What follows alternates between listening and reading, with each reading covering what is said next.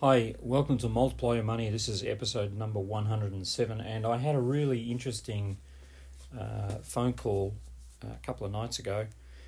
I was the guest on a webinar, and we were taking Q&A from people who showed up. The webinar was specifically for entrepreneurs who have left the police force and they're trying to build a second income or a side income, or actually transition from the police force into the private sector.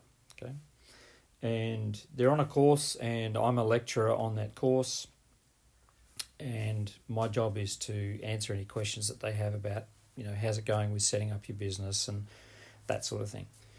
And one of the guests on the webinar had a question, and then at the end of it, he said, "I just want to thank you for your book, The Money Chimp." I said, "Oh yeah, tell me about that." And he said, "Well," he said, "I bought that book about 6 months ago, and I started reading it because I had money worries. I really had money worries." And as a result of that, one of the first things that I did was I made an inventory of all the stuff that I've got at home that that while I like it, I don't use it. I don't use it anymore. You know, it's stuff that I've bought that at one time I thought, yeah, I'm gonna get into that hobby or do that, but the reality is I don't use any of that stuff. And he said one of the things that I realised I just wasn't using was a bike that I bought, a motorbike, and it was just sitting in my garage. I used it occasionally, right? So I sold it, and he said I used that money to clear my credit card debt and clear most of a personal loan that I had. And then someone else on the call came in and said, you know, that was a really, really tough decision for him because he really loved that bike. But then he came back and he said, yeah, but he said, the book really, really helped. The Money Chimp was incredibly useful. He said, because I already feel a lot better about managing my money, a lot better. And my finances are in a far healthier state now than they've ever been. Still got a little bit of debt on a personal loan, he said, but I'm also selling off other stuff that I've got, and I'm going to have knocked that on the head by Christmas. So that's just a little story. That's just someone who is taking exactly the same information that I've been sharing on these podcasts and just applying it.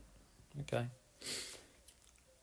you've got to know what you earn. You definitely need to know, okay, what's my earning? And if you can, increase your earnings. Find a way to increase your earnings.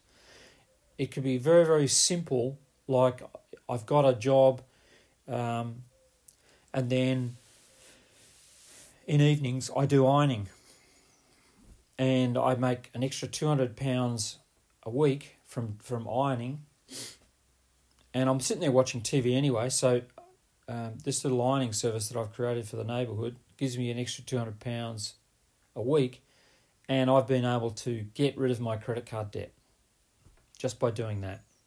And now I'm starting to work towards my next goal, which is to have 3 months worth of living expenses in cash reserves.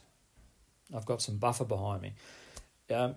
When I talk to these people, I can hear it in their voice. I can hear it in the way they sound. They sound more confident around money, which is really cool.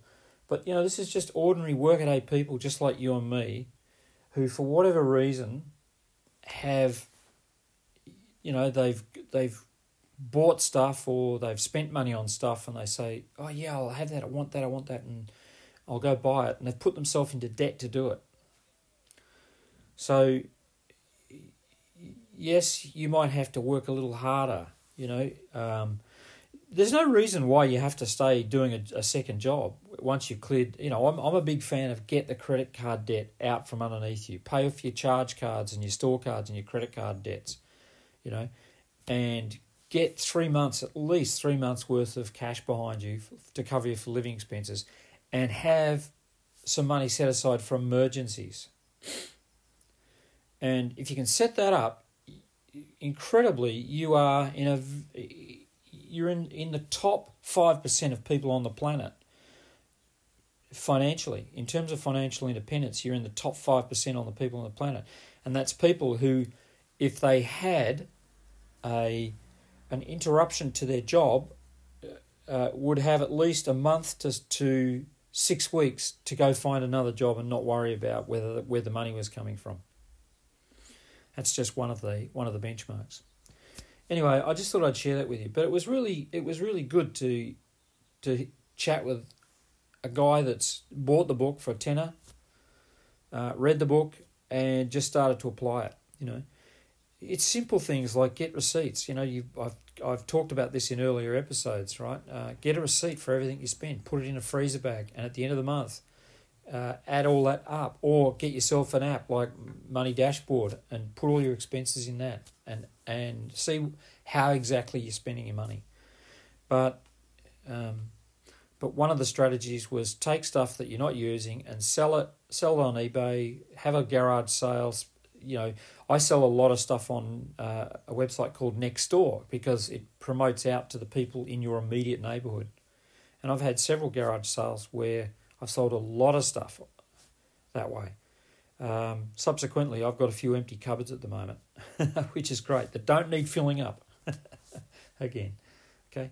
I hope this is helping. I really hope this is helping. I created a group on Facebook called Multiply Your Money. It's, if you search for Multiply Your Money on Facebook, that's where you can leave feedback and get feedback. And there's some real other treats and goodies on that website as well, in that Facebook group. Anyway, see you in the next episode.